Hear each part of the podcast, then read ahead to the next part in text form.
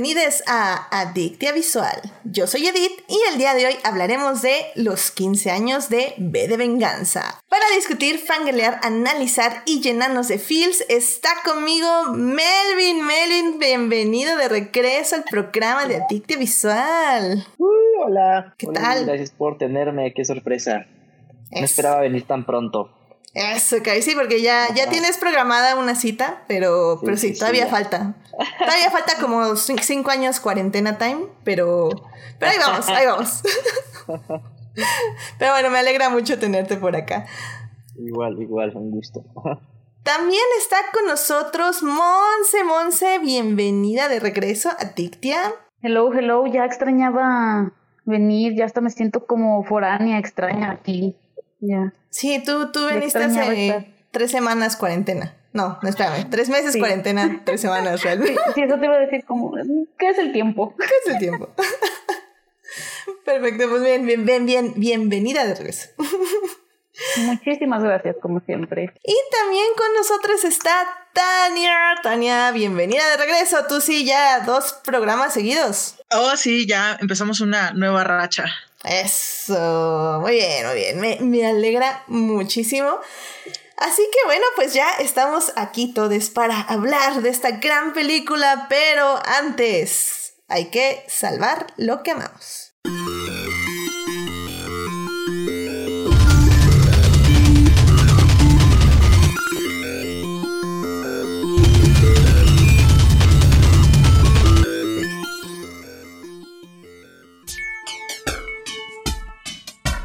Muy bien, pues ya estamos aquí para salvar lo que amamos. Melvin, ¿qué te gustaría compartir con el público esta semana? Pues no sé si ya han hablado de esto, pero pues ando yo siguiendo el programa de con Iwan McGregor, el Long Way Up. Pues he sido un fan desde que salieron sus otras dos series. Este, no sé, tiene algo de mágico esa serie. Tiene un formato bien chistoso porque siempre es, eh, siempre acaban los episodios con, oh no, vamos a morir todos. Y el siguiente episodio empieza con, ah no, estamos bien, seguimos caminando, ¿no? Seguimos adelante. O sea, esa sí es una tendencia de, de la serie. Ajá, eso Ah, es como lo que he notado, ¿no? En estos que llevan cuatro episodios o no sé cuánto. Sí, sí, sí. Ay, no se pasan ahí. Sí, es así como, este, sí, se pasan, ¿no? O sea, es como, acaban con, no, nos vamos a morir, no estamos cayendo, no, y al siguiente episodio, ah, sí, recuerdan eso, no, todo bien, ¿eh? No, no, no, era, era un este, era una banqueta. O sea, caímos en la banqueta y volvemos a subir. Nada más se acabó la batería de la cámara, pero todo bien. Exacto. Pero bueno, pues nada, este, muy buena serie, tiene buen ritmo, es como que han sabido cómo jugar con el sentimentalismo también y eh, muy bonitos paisajes. Y bueno, lo vuelvo a decir, este, los héroes no son Iwan eh, ni el compañero que se me fue su nombre ahorita. Este, no, los son, son, los productores, es el otro camarógrafo, Claudio, todos esos, o sea, cómo se paran y de repente toman así las fotos del video bien bonito y todo, es como wow, ¿no? A ellos, no sé cómo le hacen, pero wow. Sí, no, yo, yo estoy en shock. Sigo buscando, o sea, doy lo que sea para saber qué cámara están usando. Sé que son una Sony, pero, Ajá. o sea, se ve demasiado bien esa película, digo, esa serie. O sea, es, es impresionante. O sea, no, no, no, no sé, no sé. O sea, estoy en shock, me indigno cada episodio que veo. Eh, qué, qué buena postproducción también. O sea, lo, lo tengo Ujú. que decir, es- es- se ve excelente. Muy hermosa y son muchas cámaras diferentes. Y Sí. son cámaras que van en suciedad y no, no, no. No, no, no, no. Estoy, estoy indignada, estoy indignada. Pero sí, muy, muy buena recomendación. Este, esta serie la pueden encontrar en Apple TV. Ajá. Eh, está saliendo un episodio por semana, ¿no? Sí, los viernes creo. Sí, los viernes. La verdad, sí, somos de que el viernes ya estamos ahí viéndolo. Es que está muy bueno. Es una buena forma de empezar el fin de semana, definitivamente. Sí, sí, sí. Pues es bueno. una serie muy como bonita, uplifting, ¿no? Entonces como dices, ay, todo está bien en el mundo. Sí, porque Iwan McGregor Ajá. puede cruzar Latinoamérica sin que le pase nada. Eso es, o sea, lo- o sea, no, si, si algo te dice que puedes confiar en la humanidad, es eso. Sí, Yo honestamente no he visto, pero qué bien me están vendiendo esto, oigan. No, está, está muy buena. O sea, en serio, Vela, sí, está increíble. En fotografía, en En que literalmente Iwan McGregor es como, ay, se le están acabando las baterías a las motos, ¿qué hacemos? Tocan esta casa. La gente, ¡ah! ¿Iwan McGregor? Sí, conecta tu moto, no importa que tu, tu moto me cobre ya este, compañía de luz 40 mil pesetas, no importa. Ya sé, ahora no me imagino, así cuando les lleguen el, la cuenta, yo no sé. Sí, sí. No, no, no, es que en serio es, está impresionante. Pero bueno, no, eh, increíble serie. La verdad yo también la recomiendo mucho. Yo creo que ya le falta pocos episodios. El viernes salió, ya iban casi por Ecuador o ya iban en Ecuador, según Están llegando a la mitad, ¿no? Apenas. Sí, sí, en Centroamérica ya casi están llegando. Ajá, ya suben Colombia y ya Centroamérica. Ajá, entonces está muy bien y pues obviamente queremos ver cuando llegue a México. A ver. Obvio, sí. ¿Qué le pasa? Pero bueno. Ojalá sobreviva. Yo espero que sí. Yo sé que, yo, es que, es que, ¿sabes qué? El problema de esta serie, ya para no alargarnos más, es que, ¿sabes que si Iwan McGregor se queda atorado en medio del desierto, Disney va a enviar un helicóptero y lo va a recoger solo a él? O sea, todos los demás los va a dejar morir, pero va a salvar a Iwan McGregor. Es por eso que no puedes preocuparte demasiado por él. culparías? No, no, no. Para nada. ¿Los culpas? ¿Es, ¿Es, queja? No, no, no. No, no, no, no, no, no. Es que, ¿sabes? Si terminaras atorada en medio del desierto con él, dirías, por favor, sálvenlo, sálvenlo. Lo firmo, sí, sí, sí, 100%. Es, es más, come mi brazo, Igual. Tú sálvate. No, o sea, yo estoy seguro que tiene ahí como un dron siguiéndolos así en tiempo real. Desde Ajá, un, satélite, un satélite. Ajá. Ay, ya sé. Pero bueno, ya. No hay que alargarnos más. Vayan a ver Long Way Up, recomendación de Melvin, en Apple TV, un episodio por semana. Muchísimas gracias, Melvin. Este, Monse, ¿a ti qué te gustaría compartir con el público? Ok, eh, aquí ya sé que me va a regañar Melvin porque ya dijo que está enojado conmigo. Eh, pero estos últimos días, bueno, desde que empezó el mes, he visto cómo, pues básicamente todos mis contactos ahí cinéfilos han estado haciendo sus eh, maratones de cine de, de terror y pues yo viendo, no sé, Frozen 2, ¿verdad? Mamá mía, cosas así como alegres y todo que, cosas que pasan de día. Y entonces dije, bueno, Monse, ármate de valor, es hora, ya es tiempo, tienes 26 años, ya por favor hazlo. Y decidí yo eh, también empezar a ver más cine de terror porque yo soy muy entre básica y demasiado, demasiado miedosa. Y empecé a pedir recomendaciones de, de cine de terror, que por cierto ahorita pueden ir a recomendarme todo lo que quieran. Y este fin de semana me dediqué a ver eh, cine de, de terror, que creo que este fin de semana vi más terror que en los últimos 10 años. Y la verdad es que me está gustando bastante más de lo que esperaba. Lo estoy disfrutando más de lo que esperaba. No sé si ya estoy perdiendo el miedo o qué, qué está pasando, pero eh, no sé. O, las recomendaciones fueron buenas. No, yo te iba a decir, o las recomendaciones fueron malas. Depende. sí, sí. Eh, no, y entonces sí, digo, eh, obviamente no creo que se convierta en mi género favorito porque sigo siendo muy miedosa. Por ahí Melvin eh, me regañó por ver las películas a las 8 de la mañana, literal, pero eh, pues ni modo, así soy yo y hasta que creo que voy a ir recorriendo un poco los horarios, tal vez si una la vi a las 8 de la mañana, la siguiente sea a las 10 hasta llegar a, a medianoche, ¿no? Pero sí, ahorita si quieren ir, pueden ir a recomendarme. Ya tengo casi 100 películas que me han recomendado. Sí, porque todo el mundo me empezó a recomendar. Wow, este, mira, yo te apoyo 100%. Si yo no tengo al menos 7 personas a mi alrededor, las veo a las 10 de la mañana. O sea, no hay manera humana que yo vea una película de terror sola. o sea, no va a pasar. Así que yo te apoyo, Monse. Te apoyo 100%. Muchísimas gracias. Realmente mi recomendación, creo que esa también se la di a Melvin, eh, sería Martyrs, así que apúntala, la francesa. Ok. Okay. Este, está fuerte. Ay, yo no, no la quiero ver.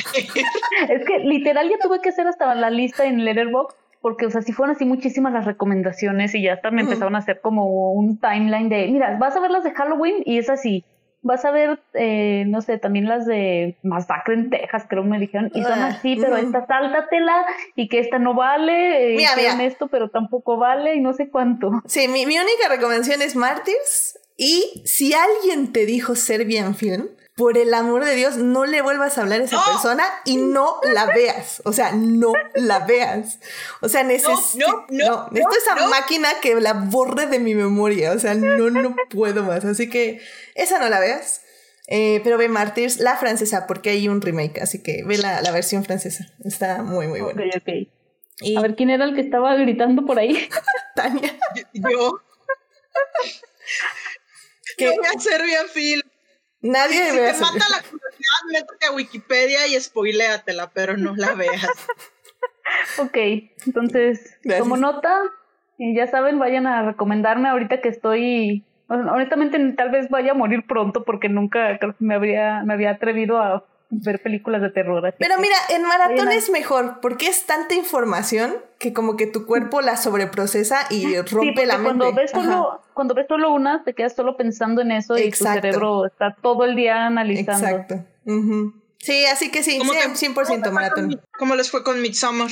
Ah, súper bien, hasta me aburrí. A mí, me gustó mucho. A mí no me gustó, me, es la que más me ha gustado de Ari Aster, pero no me gustó como película de terror, pero sí, re- sí salvo muchas escenas, me gustan muchas escenas. Pero bueno, oigan, esta sección se está yendo larga. Bueno, ya, lo siento. Sí, ya, ya, Ya, vamos. bueno, pero este, eso es lo que yo salvo. Eso, caray, muy bien, muy bien. Habrá que hacer un, un especial de Halloween o algo así. muy bien, muchísimas gracias, Monse. Am, Tania, ¿a ti qué te gustaría compartir con el público? No, pues la verdad es que yo estuve muy ocioso esta semana. Y más allá de que una amiga de repente está poniendo como que su función diaria de, de cosas de terror. Aunque básicamente pone desde los churros hasta lo más curioso, no todas las veo. Hubo una que, que no es así como que trascendente solo para ver, solo para ver una vez, que es de una fulana que adopta un perro que su dueño terminó en la cárcel y, y básicamente el perro es tan buen chico que hasta se echa a sus enemigos, o sea, pero es, es dominguera. Es de un programa que se llama Into the Dark, pero no, así como que si, si andan aburridos, pues vean una vez y nomás una vez. Pero entre las cosas que puso, puso la bruja. Y a mí personalmente me gusta mucho la bruja, justamente por lo literal que se toma las, las creencias que tenían los, los puritanos sobre, la, sobre las brujas. O sea, eso, eso fue justamente lo que me gusta, como que es. Me gusta más que una película es que si da miedo no da miedo. O sea, la verdad es que yo ni siquiera sé cuál es el estándar. Porque aparte muchas gentes dicen, ay, no, si a mí no me dio miedo y que este que el otro se sienten bien edgelord. Y a mí me da igual. Pero, por ejemplo, de esa me gusta justamente el, el, detalle, el detalle con la que hicieron. Y incluso algunas personas se quejaron de que, ay, es que las creencias literales de la bruja, de las brujas ya aburrieron y que esto y que el otro. Y de repente me quedé pensando, pero ¿cuántas películas se toman, te representan a las brujas de la manera más literal que pensaban los puritanos? O sea, y pues me puse a pensar y me quedé, pues no muchas. O sea, no, no, es como que yo creo que del tipo de tropos que la gente cree que lo ha visto mil veces, pero cuando te lo pones a pensar como que pues no las has visto tanto, o sea, ya digamos que la, la subversión de la figura de la bruja ya ha sido tan común que la verdad es que una versión literal es lo que, lo que menos se ve, o sea, y la película la verdad, o sea, por lo mismo de que tiene mucho detalle, como que sí está bien enfocada qué historia quiere contar, o sea, es, es como que te pone la atmósfera y, y bueno, por lo que he visto de los memes, pues de paso es memorable. Así que, pues bueno, o sea, no sé, creo que ya pasó un año, no sé cuánto tiempo pasó, pero, porque digo, esta, este 2020 se ha sentido eterno, pero eterno. Pero, pero creo que sí vale la pena la, la volverla a ver sin, sin, si ya, si ya la vieron y como que andan viendo, ay, bueno, ¿cuál me vuelvo a echar? O si nunca han visto una, bueno, si quieren básicamente ver una, una película de terror, pero no tanto como para terror del público actual, sino ¿qué pensaría un puritano que es como que algo algo, algo para asustar, o sea, ¿con qué asustarías a un puritano? O sea, un puritano, esto, esto le contarías básicamente a un puritano de una historia de unos pecadores que se fueron a, a vivir al campo y, de, y, eventualmente las brujas los agarraron, o sea, eso es lo que me pareció interesante de la película. Sí, es, es una muy, muy buena película. De hecho, es del 2015, así que llevan cinco años de la película. No, es, yo pensé que menos. No, ya, ya pasan cinco años. De hecho, estaría increíble hacer un programa de The Witch. Eh, no, no va a ser pronto, pero híjole. Esa sí la vi, la amo mucho. Es muy Esa buena. no me dejó dormir, precisamente porque me quedé mucho tiempo pensando, pensando y pensando y analizando y no dormí. Es que es muy. Y ya no supe si fue por pensar o por el miedo.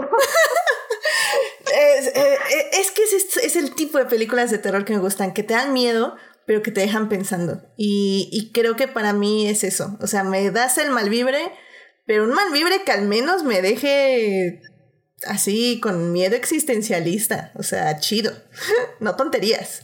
No me digas que Anabel me va a asustar y no me saques a Anabel en toda la maldita película. No, no, no, dime que me asusta y que, que, que voy a dudar de la existencia de la vida, así.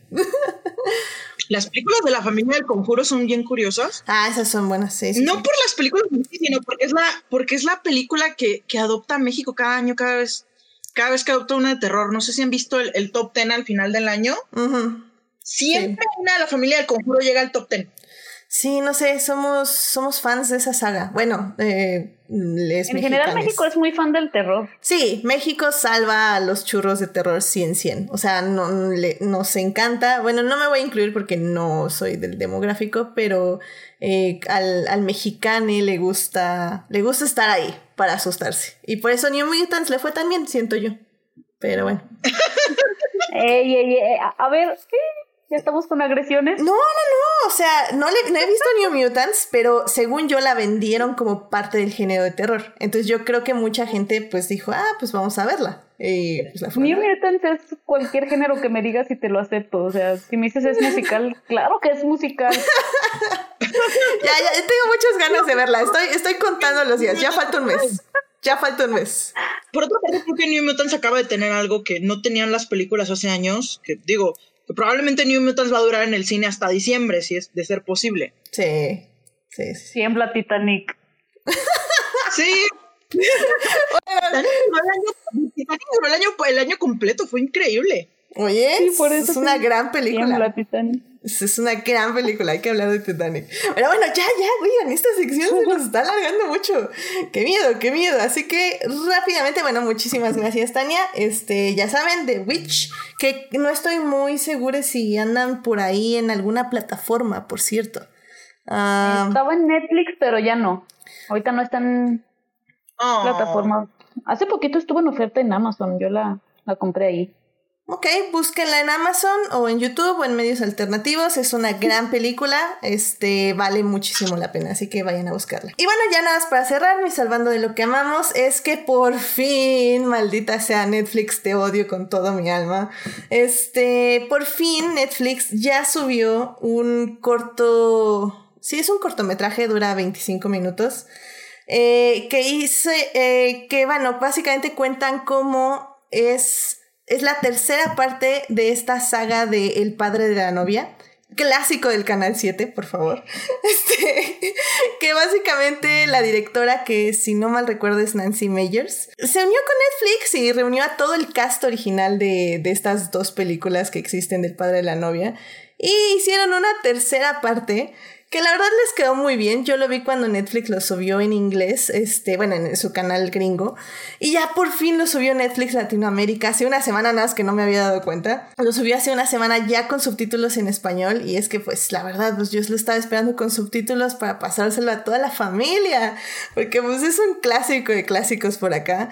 Y la verdad les quedó muy bien, creo que capturan muy bien la esencia de todos los personajes eh, después de dejarlos pues ya muchos años, yo creo que fácilmente unos 15, 20 años.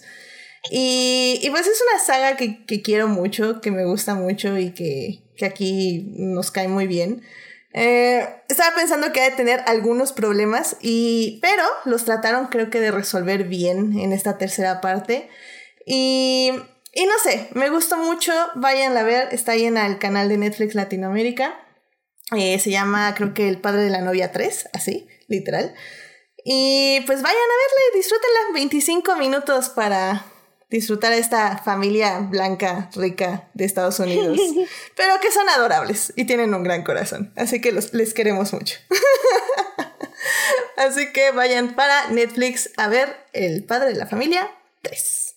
Muy bien, ya con esto cerramos para ya irnos a hablar del tema que nos concierne. Así que vamos a hablar de cine.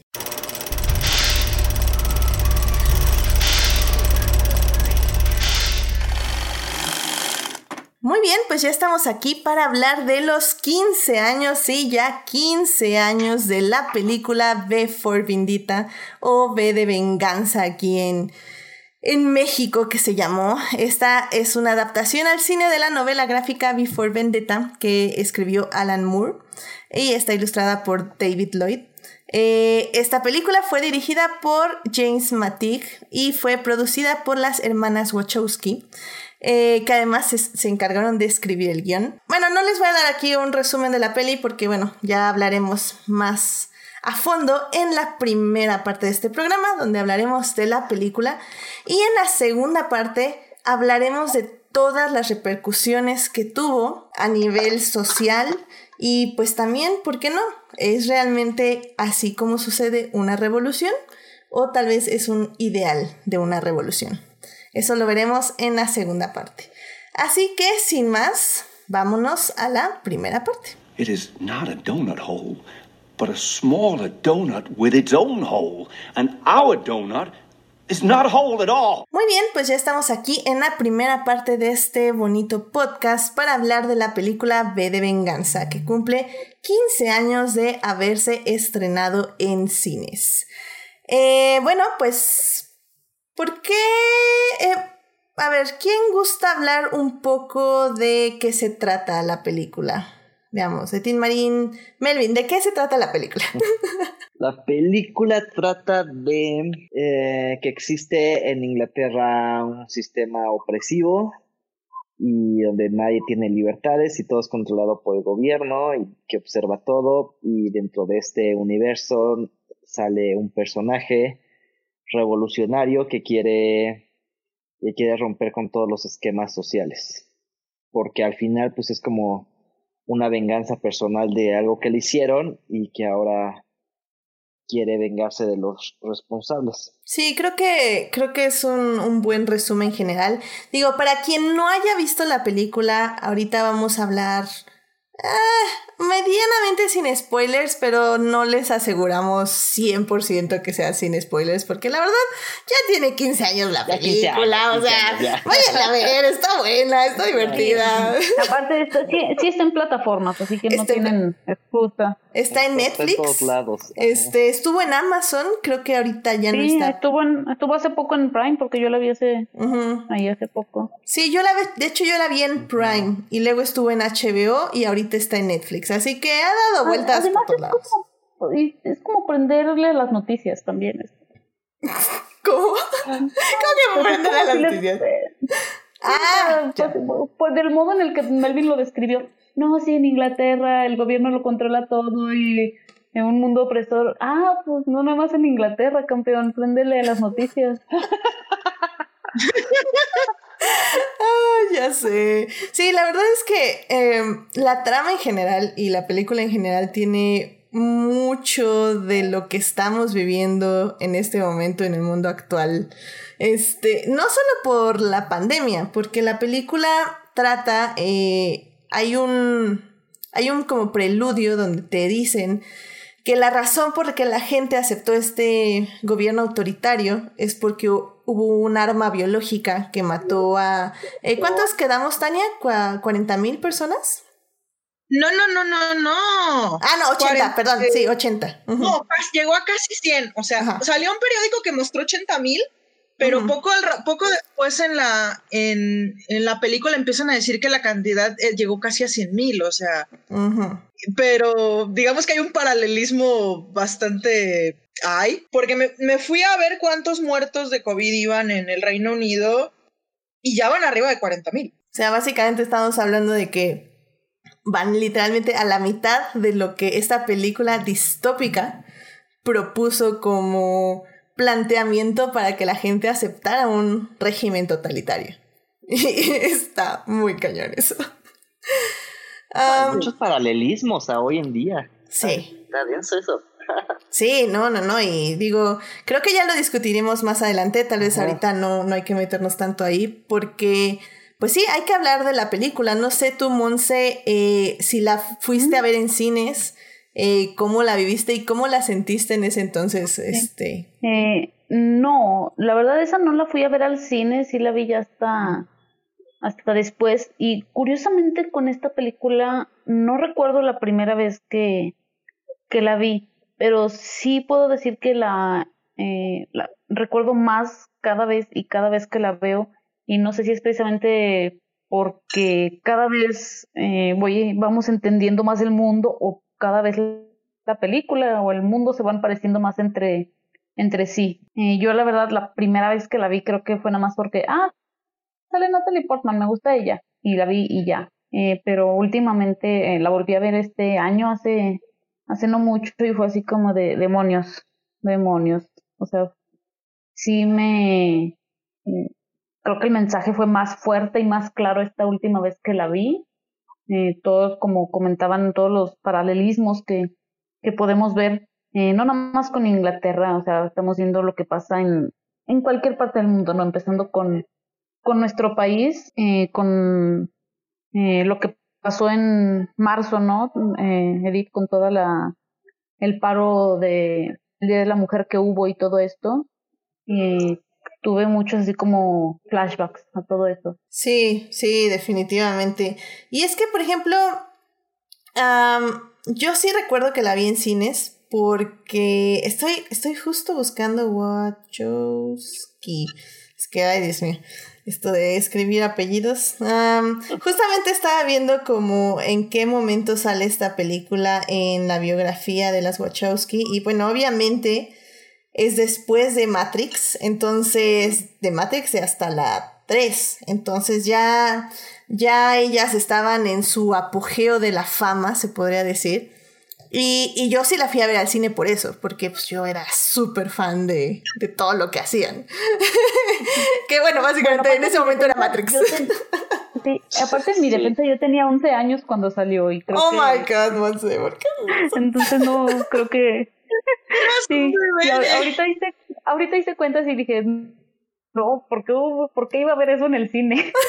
no, sí, no claramente no lo iba a ver al cine. Si lo hubiera visto en el cine, creo que hubiéramos tenido que buscar a sus padres y tener una plática muy seria. Pues mira, me alegra mucho que no la hayas visto en el cine, entonces, Monse. Hace sí, creo que a mí también. Sí, no, yo, yo ya podía verla en el cine, o sea, tenía 15, 15, 16 probablemente.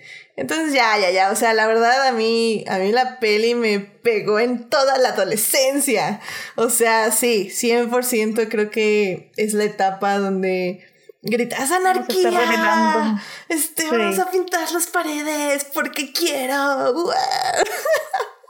y, y pues sí, obviamente ves esta peli y dices, no manches abajo el gobierno.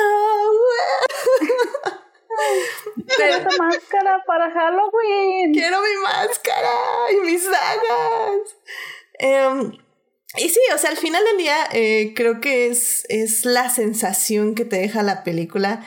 Y es que la historia es eso, o sea, es, es este hombre eh, que se usa la máscara de Guy Fawkes y que te dice es que la, las ideas son a prueba de balas, este, mientras todos estemos unidos y venzamos al miedo y, y alguien nos ayude a matar a los políticos corruptos, este puede ser un lugar mejor.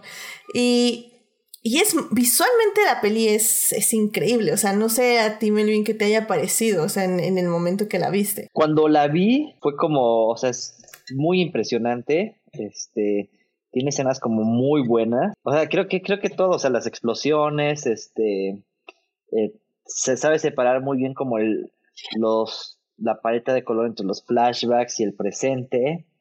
Eh, digo, esa escena de la pelea, esa, escena final de la pelea está muy buena, creo que hasta ahorita aguanta muy bien. Eh, pero tiene también unas cosas bien raras. Eh, de que se les como medio acabó el presupuesto y lo quisieron este, poner todo al final para la explosión y la marcha de todos. Este, porque digo, entrando un poco como en lo técnico y ahorita haciendo el rewatch, tiene cosas bien raras como de que tiene tres escenas de gente que ve las noticias y se ve que lo hicieron como en el mismo día y nada más cambiaron la ropa y, y es como, ok, todo Londres está representado por esas tres escenas, ¿no? Es como algo bien raro. sí, Este, sí, pero es como. pero tiene luego, y, luego tiene como sus escenas así, te digo, la, la, la del final es guau, ¿no? Este, y sí, tiene, y, y sabes que también me gustó, que tiene como, o sea, la forma en que está contada te, te, va poniendo como guiños de lo que va, va, a pasar como después, más adelante en la peli, pero no te das cuenta al principio, ¿no? Ya después analizas que los personajes de los que están hablando después ya habían aparecido al principio y tiene una edición bien interesante. Sí, creo que entiendo esa, esa idea que dices del presupuesto, de que la peli se ve como barata en, en cierta forma. En cierta forma, porque no es una película barata. Eh, pero sí se siente como lo rellenan con la edición. No, lo que. Lo cual no quiere decir que sea una mala edición. De hecho, yo creo que es una muy buena edición. Porque el relato se arma por medio de esta. Eh, no digo que el guion no estuviera escrito así, puede ser que estuviera escrito así, pero de cierta forma em, se construye de una manera en que tú no sientas que estás viendo una pocos personajes, eh, dos pocos escenarios, porque también son pocos escenarios, comillas, comillas. Todo esto es comillas, comillas, ¿eh? O sea, gente, cuando decimos pocos este, escenarios, no estoy hablando de, de esta película de Joseph Gordon-Levitt, que es nada más la cabina de los pilotos, no, no, no. O sea, pocos escenarios nos referimos a unos 15, 20. no, y con gran presupuesto, o sea, foros gigantes, ¿no? Pero poquitos. Exacto. Y, y como dices, la peli creo yo que tiende a sobreexplicarse en ciertos momentos, pero no se sienten tan pesados. O sea, no sientes como que te están llevando de la mano, sino que fluyen bien con los personajes. Sí, o sea, es que es una peli rara. Este, yo creo, no, o sea, no, sé cómo salió esa peli, porque eh, intenta ser como muy Hollywood, pero al mismo tiempo de repente te mete cosas así como súper densas y de repente hay guiños así bien como puntuales y que si te fijas están como bien cabrón que dices, ¿cómo pasó por Warner esto? ¿Cómo aceptó Warner esto? ¿no? Y entonces, y creo que es eso, y creo que hay partes es, Es más, estuvieron años tratando de hacerla, o sea, desde los 90 querían hacer esa película. Sí, y aquí fue así como, o sea, yo sí me imagino como a los directores e incluso a las Wachowski, así como que llegando con los productores y vendiéndole otra idea y a la mera hora como que haciendo su propia peli y ya al final los, los productores como en edición así como que metiendo, no, ¿sabes qué? Mejor métele aquí una voz en off, métele aquí esta escena para que se, se, entienda, cosas así. O quita esto porque no, porque ya sabes, cristianos o algo así. o el público no está listo para esto. Es, lo que, es, la, es la excusa que siempre dicen en la era de Bush, digo, creo que por otra parte, digo, digo, de parte, pero digamos que no fue hecho al principio de la era de Bush, sino que fue hecha ya como en la recta final. Entonces, la verdad es que como que ya para ese punto ya se estaba, como que ya se estaba cansando un poco el público, o sea, a pesar de que, de que otro análisis dice que de hecho, pues los medios no solían hablar mucho de Bush, como que, como que ya en esa recta final, como que ya podías tirar las piedras siempre y cuando no las hicieras como que tan mega obvias y pasaban. Sí, sí, o sea, definitivamente, o sea, es una película que, que responde a la época, definitivamente. Claro. Pero bueno, también no podemos olvidar que esta película está basada en un cómic. Eh, no sé si ustedes... Margaret Thatcher. Efectivamente. Alan Margaret Thatcher. Fue, la puso como un símil definitivamente a Margaret Thatcher. De hecho, Creo que en el cómic el canciller se llama Susan, bueno, se apellida Susan, ¿no? Que tengo entendido que tenía algo de referencia a Margaret Thatcher. Y el mismo, creo, creo que el mismo Alan Moore no ha dicho algo de que Margaret Thatcher, o sea, de que sí está en todo gracias, bueno, no todo, no que existe gracias a Margaret Thatcher, sino que sí fue influencia. Sí, sobre todo porque todas las políticas que ella eh, puso en el gobierno empezaron a ser muy, muy parecidas a las que toma el canciller justo eh, para, eh, para, para, proteger, entre comillas, a, sus ciudadanos, ¿no? De... Y medidas muy conservadoras. Exactamente. Y no sé si alguien de ustedes pudo o tuvo la oportunidad de leer el cómic. Digo, creo que por otra parte creo que también marcaron mucho a Alan Moore porque pues Alan Moore estaba, era todavía un adolescente cuando Margaret Thatcher estaba en el poder, o sea, creo que a finales de los 70 Alan Moore estaba cumpliendo la mayoría de edad o, estaba a punto de cumplir la mayoría de edad. O sea, él le pegó de lleno, le, pegó de lleno el tacherismo en su esplendor. Sí. ¿Tú, tú leíste el cómic, ¿no, Tania? Sí, pero hace muchos ayeres, o sea, no, no lo tengo tan fresquecito. Sí, porque luego dije, ay, cuando lo vuelva a leer va a ser, va a ser el tomo y luego ya no compré el tomo. ¿Qué fue la onda? ah, ya sé. Este, no, y es que, o sea, la verdad, yo también lo leí hace mucho tiempo. Ah, la verdad, hasta casi no lo recuerdo. Tuve que ver algunos videos de YouTube. Y, y por lo que entiendo, o sea, la, la película sí tiene mucho de la esencia. Eh, la gran diferencia que mencionan muchos es que la diferencia entre la película y el cómic es que el cómic maneja más personajes grises. Es decir, en el cómic sí hay un lado oscuro de B, sí hay, eh, hay estas dudas, estos defectos como muchísimo más marcados. De hecho, hay un símil con el canciller, eh, sí es canciller, bueno, el canciller este, con que es el, malvado, que en la película es malvado, malo, malo de Malolandia. Y en, en, en, los, en los cómics no es tanto así, o sea, tiene también como su lado humano. Em, lo mismo pasa con todos los demás personajes que obviamente pues tienen más, eh, más desarrollo, pero bueno, en una película obviamente tiene que haber menos desarrollo. Eh, o bueno, más bien tienes que dejar a un lado ciertas tramas. Pero en general creo que muchos decían que, que la peli está bien, o sea, transmite eh, de manera simple tal vez el mensaje que el cómic quería eh, dar a la audiencia. Y que eso era pues más o menos lo importante. Aunque bueno, ya sabemos que a Alan Moore no le gustó, pero bueno, ¿a quién le ha gustado una adaptación de sus novelas, libros? Además, a Alan Moore no le gusta nada. Exactamente, entonces... Sí, eso. No, cuenta. Así como que, sí, ya, sí, señor, ya siéntese. bueno, en este, en este caso, sí fue la gota que derramó él, porque sí hubo un incidente que, que probablemente Alan Moore hubiera pasado esta película como AX, pero al, al, productor Joe Silver se recurrió a decir, no, sí, Alan Moore está súper emocionado con esta película. y Alan Moore así con cara de, ¿qué, qué, qué?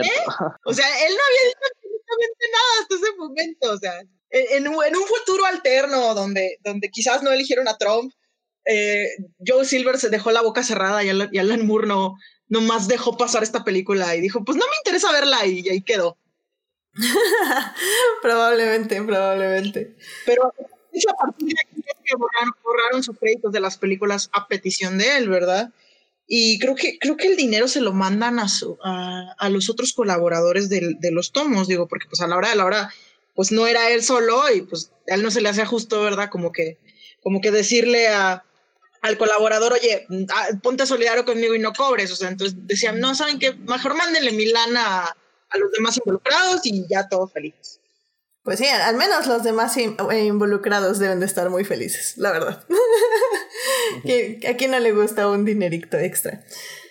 Pero bueno, esta película creo que también hay que destacar mucho eh, la magnífica actuación de pues los que son los, los dos protagonistas, que es Vi, interpretado por eh, Hugo Weaving, y pues Evie, que es interpretada por Natalie Portman, quienes llevan la batuta de la película, aunque yo vi por ahí una reseña de Melvin que decía que, que realmente no sabía bien quiénes eran los personajes. sí, no, no, es que yo sentí en este último rewatch que el detective también tiene el protagonista, o sea, tienes tres protagonistas, que era Vi, Ivy y el detective. Ajá, porque con Finch como que llevabas como el otro lado, ¿no? Y creo que tenías como ahí, o sea, tenías ahí un personaje que también andaba, era, era como fiel al partido y de repente pues tiene que cambiar todos sus ideales, ¿no? Y, y Beat se queda como nada más esta figura como medio omnipotente ahí, no que quiero... que mueve todas las piezas. No quiero aplicar un bromas pero en una de esas el protagonista también es la sociedad, ¿no? O sea, todo el mensaje que se da y todo eso, pero digo, no quiero aplicar un bromas por ahí, en que era el mejor villano, ¿verdad?, de la historia de la sociedad, pero sí creo que un gran protagonista es todo, todo lo, pues sí, la sociedad, es que no lo quiero, no, quiero decirlo de otra manera, pero no puedo. Por eso tenemos ciertos personajes recurrentes que, que representan justamente la sociedad y cómo va y cómo va presenciando lo que va pasando. Digo, la niña, la gente del bar.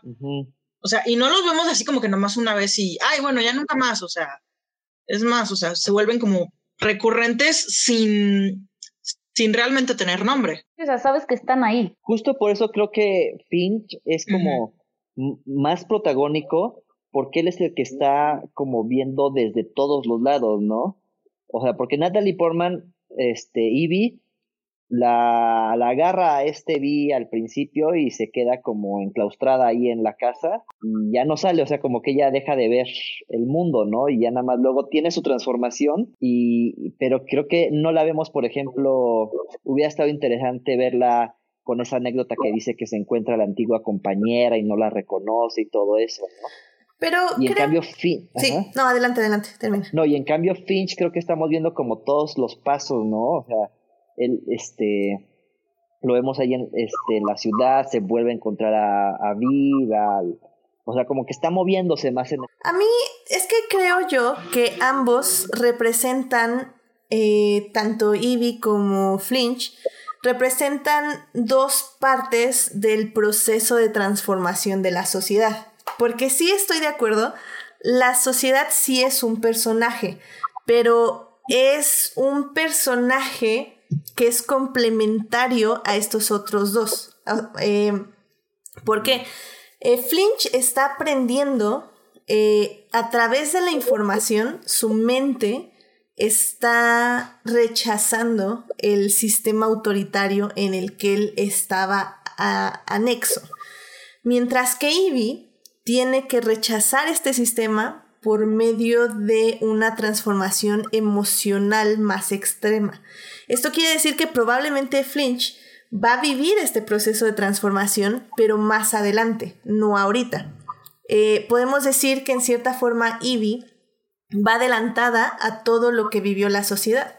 Y es por eso al final, cuando todos se ponen las máscaras, eh, nos lo relatan, o más bien nos dan, hacen el paralelo con Ivy, porque cuando Ivy decide eh, dar su vida en lugar de dar la localización de donde está Vi, ella dice, o sea, ya, o sea, mátame, no, no me importa, no te voy a decir nada. Y eso es lo mismo que hace la sociedad cuando se para enfrente de todos estos militares y siguen caminando sin importar si les van a disparar. Al final del día, todas estas personas también se dieron cuenta de que su vida es irrelevante ante esta idea de conseguir la libertad o la esperanza. Y, eso es a mí lo que me parece interesante, porque realmente a través de estos dos personajes estamos viendo el proceso de una sociedad completa, pensando que la sociedad es una persona homogénea en cierta forma y que tampoco tiene matices. Que es en esto en lo que me refiero que es la diferencia con el cómic, que la película sí trata a todos sus personajes como blancos y negros. Excepto a Vi, tal vez. Vi es el quien tiene más matices, pero aún así no son muchos. No sé, ustedes qué sienten de esta escena de transformación de Ivy. O sea, a mí siempre me pareció bien mala onda. O sea, se me quedaba así como, what the fuck? ¿Mala onda? o sea, la de la lluvia. ¿Mala onda? O sea, qué aspecto? No, pues, o sea, o sea... ¿En todos? es que, mira, entiendo el propósito, ok. o sea, es que... es, impresionante, pero por otra parte te queda... Digo, si dudaba, si dudaba que vi y tenía problemas, creo que ya no tengo dudas. sí, o sea, es en ese aspecto. O sea, mira, creo que el fin es, es, correcto. O sea, sí, quieres hacer que eh, Ivy sea libre de miedo, de tener miedo. Entonces la agarras, la secuestras, la torturas, hasta que derrota todos sus miedos y cree en algo superior que es un ideal de libertad y ya. creo que, creo que esta película yo pienso que funciona bien. Tal vez si lo aplicamos a la vida es así como amiga date cuenta pero sí. pero creo que sí la película funciona hacerlo algo extremo para entender el mensaje. O sea, tienes que sí, incluso hasta casi al punto de llegar a parodia, ¿no? Sí, sí, o sea, completamente de acuerdo. ¿Vale? O sea, es lo que te digo, por, por eso a mí no me... O sea, Ivy está bien, pero quizás no es tan protagonista porque justamente, o sea, si lo ves como nada más a ella sola, o sea, si ves la peli nada más lo que le sucede a Ivy, en realidad es como muy rápido y muy así como, ah, sí, de repente tuvo una epifanía porque, precisamente porque vi la torturó psicológicamente y pues obviamente no le quedaba de otra, ¿no? Eh, entonces siento que ya, o sea, funciona cinematográficamente. O sea, sí, pero pues como dice Melvin, o sea, si ella le decía, no, no, no, te digo dónde está, y bla, bla, ¿qué iba a hacer? ¿Le iba a matar? Pues no. no, o sea, no tenía como mucho ahí. O sea, por, eso digo, la, película, o sea, la historia para que funcione, digamos que es como, es como las películas de terror del asesino slasher que aparece de repente donde están las personas, o sea, obviamente como historia está con madre, pero pues necesitas que, que la gente reaccione como necesita vi que reaccione. Ajá, Entonces, yo por eso digo que es ah, como, pues, como un cachetadón, ¿no? Pues como meterte un cachetadón y a ver, reacciona, en vez de, ay, es que mira esto y lo otro. Nada, nene, nene, date cuenta. Vi y Vi son también como, justo, esos son como los vehículos, porque creo que hay cosas más importantes. Por ejemplo, para mí lo más, más fuerte de toda la peli fue la historia de la chica esta, que cuenta ahí toda su historia de, de cómo se enamoró de esta, de esta chica y cómo sus papás no lo aceptaron y todo eso. De Valerie. de Valerie, ajá, Valerie, ¿no? O sea, creo que esa escena es muy fuerte, pero no podían meterla nada más, o sea, necesitaban como un pretexto para meterla, ¿no? Y ahí entra Vi, Ivy y su historia. Sí, sí, ufa, la, la, no, digo, está, muy, está muy bien hecha la escena, o sea, ¿cómo la cambiaría? Yo, yo, yo, no la cambiaría, pero pues a la hora de la hora el cinismo me dice, o sea, no todo el mundo reaccionaría como Ivy, o sea, y no creo que Ivy tuviera tan medida Ivy para saber exactamente cómo iba a reaccionar, o sea, tuvo suerte. Sí, a, la hora de la hora tuvo suerte. Sí, era como una, tenía como una tendencia psicológica, ¿no? De, de perfil psicológico. Sus papás eran activistas, su hermano murió en este ataque del arma biológica. O sea, tenía como como el perfil. Tarde o temprano ella ah, qué la verdad. Exacto, sí, sí, sí. Pero sí, o sea, definitivamente creo que si reducimos esta película a momentos favoritos o, o importantes, creo que es, es, la historia de Valerie es súper importante. es una de las pocas películas que tiene eh, una inclusión LGBT muy clara, pero no solo muy clara, sino aparte tan relevante para la historia. O sea, sí sabemos que es un régimen autoritario, sí sabemos que, que tienen estos curfews, que la gente tiene miedo, que está, eh, este, como censor todo lo de la televisión. Eh, sabemos que las personas homosexuales no pueden vivir ahí porque lo vemos con Gordon, cuando se esconde Ivy con él, pero nunca, hasta ese momento... Y purgaron básicamente a los inmigrantes, los inmigrantes También, también, claramente, también ahí lo vemos justo con el Corán que tiene guardado. Creo que, no, hay, creo que ya ni quedaron negros. También, sí, sí, sí, o sea, migrantes va. se notaron que ya no más quedaron blancos. Sí, de hecho, eh, mm, no sé, o sea, digo, ahorita que lo piensas, sí, puede ser hasta deliberado. Estoy completamente de acuerdo. O sea, pero también como dice Melvin, realmente nada más vemos 20 personas en toda la película. Ahorita que mencionas todo esto de, del colectivo y todo esto, eh, vuelvo un poco a, a Margaret Thatcher, que su gobierno fue muy opresor con, con la comunidad. Eh, por ahí crearon incluso un artículo que, que prohibía la, eh, toda la promoción y que cualquier cosa que incluso hiciera alusión a algo homosexual, o sea, estaba prohibidísimo. Claro, claro. Y es por eso que la historia de, de Valerie es tan importante. Y, de hecho sí hubo iniciativas de políticos tacheristas, creo, no me acuerdo si de Thatcher o de sus asistentes, no, más bien no de Thatcher, sino de sus asistentes, de que deberían encarcelarse homosexuales. O sea, sí, no pasó, pero estuvo a tres pasitos. Ay, es que Sí, no, y, y, por eso creo que la historia de Valerie es tan importante, porque le mete este grado, este impacto, porque es un impacto súper emocional donde hay, hay un momento donde ella dice, es que, ¿qué hicimos para que nos odiaran tanto? Y lo dice con una voz tan suave y tan triste. O sea que no manches, o sea, tienes que ser un monstruo para que no te, no te conmueva. O sea, es, es la historia como la narra y como, como se muestra con tan pocas imágenes. Creo que es muy poderosa y es una de las piedras angulares de esta película. O sea, definitivamente para mí es, es, algo que dices, wow. O sea, algo que nunca había visto yo en el cine. A esa edad al menos. Y, es lo que te digo también, o sea, cómo se salieron con la suya de mostrar como esa historia LGBT en una peli de acción de Hollywood. O sea, está bien raro. Se nota que no he visto New Mutants.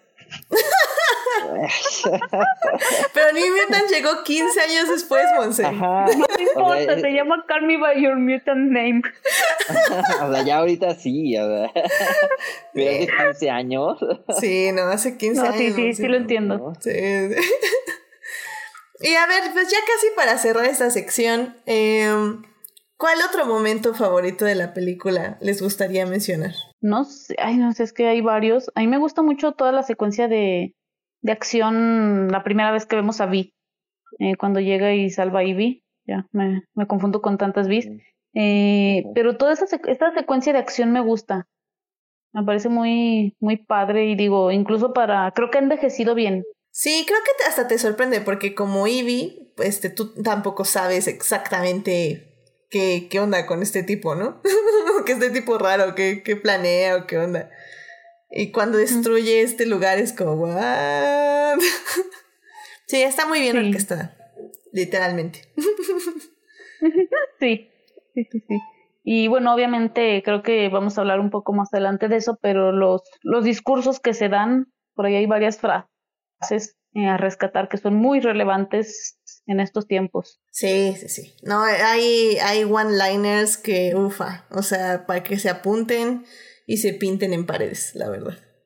Eso te iba a decir, es, para anotarlas y decir, ¿sabes qué? Voy a ir a pintar a esta pared esto. Sí, definitivamente, definitivamente. Digo, no por, no por nada la película influencia de, de la marcha del 99%, o sea. Pues Tania, ¿algún momento de la película que quieras compartir? O bueno, que quieras resaltar más bien. Ay, Dios mío, pues no, no sé, no, no, no, sé. Es que no sé cómo, siento que como que la película funciona muy bien como un todo, o sea, no, mm, si bien tiene momentos como que muy memorables, siento que, que la forma en que te va construyendo esos momentos es lo que, lo que hace la película, o sea, porque si no de otra forma las multitudes poniéndose las máscaras y, yendo hacia el Parlamento no funciona si no tienes todo lo demás. O sea, te van construyendo que el público ve las mentiras de la tele y hasta cierto punto como que las ve con reticencia y como que se empieza a hartar y el mismo detective dice, o sea, lo que pasa es que eh, Sutler solo tiene una forma de responder a los conflictos y es con violencia. Y pues eventualmente algo va a pasar que, va, a ser el gran error y como que el, y como que no va a quedar otro momento más que la gente se va a ir enojando, pero ya te van planteando a la gente, entonces no lo sientes tan repentino, o sea, lo sientes como que va escalando y por eso funcionan todos los momentos unos con otros. No, y que ese momento que justo mencionas es súper climático y súper fuerte, que es justamente la muerte de una niña, que, o sea, sí encarna... Una, niña que vimos desde el de la película.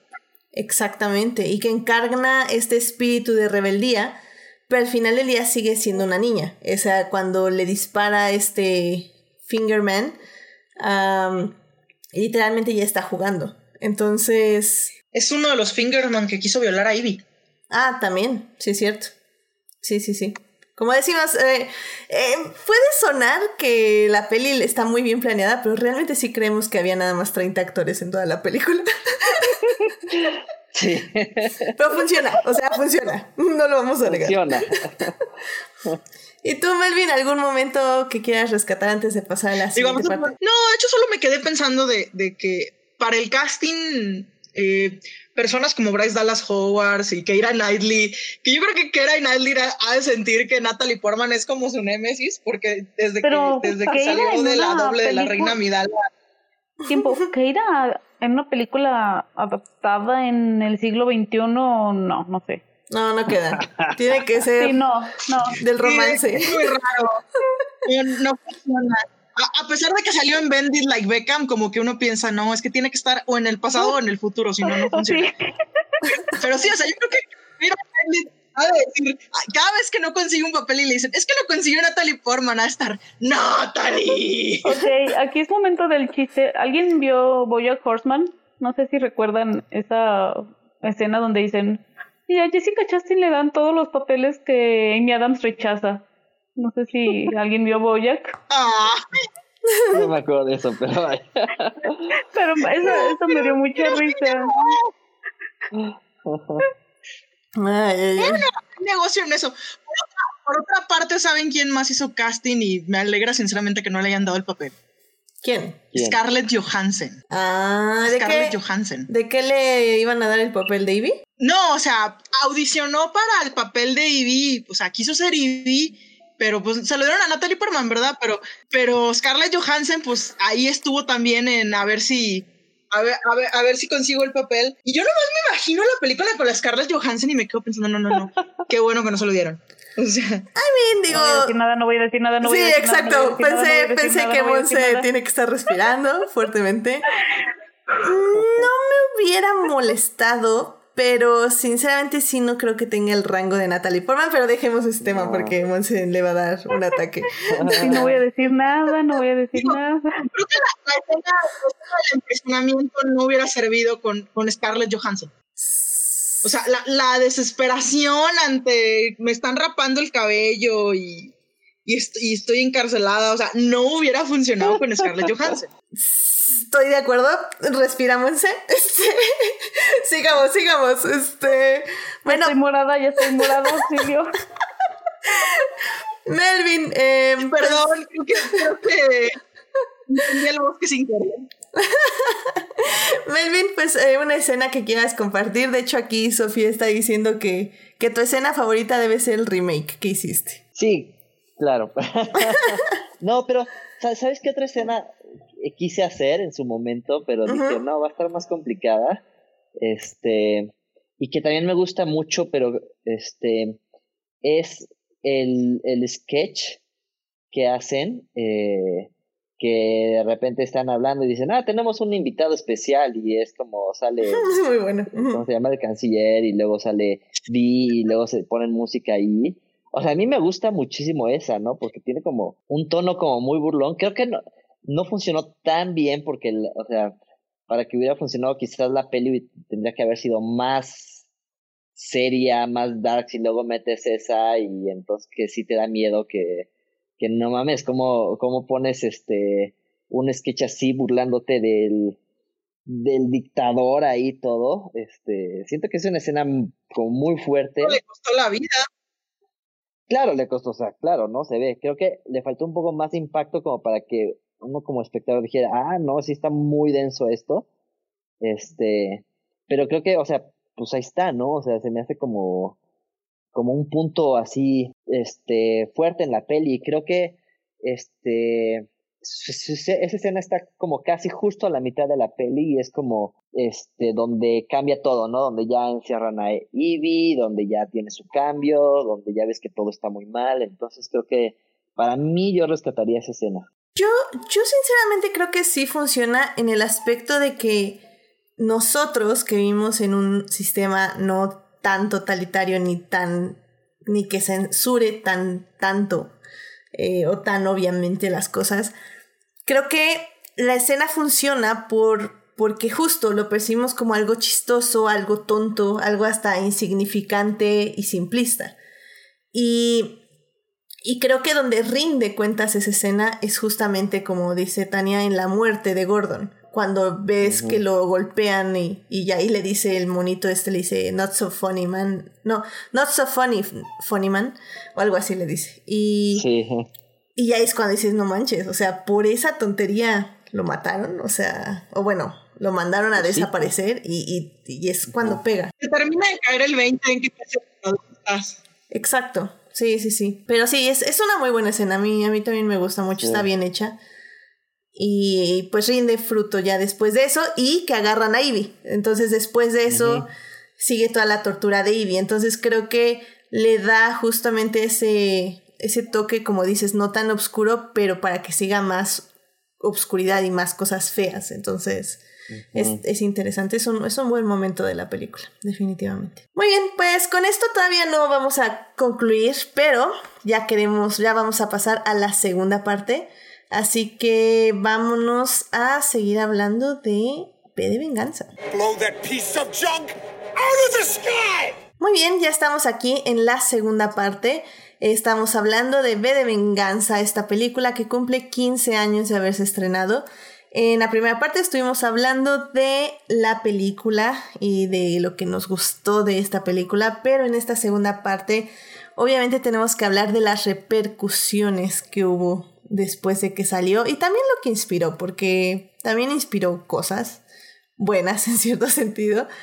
Y, y es que como yo decía hace ratito, la película maneja a todos sus personajes en blancos y negros. Creo que como estábamos diciendo también, eh, es imposible no hacer un paralelismo con lo que está sucediendo hoy en día en nuestra sociedad.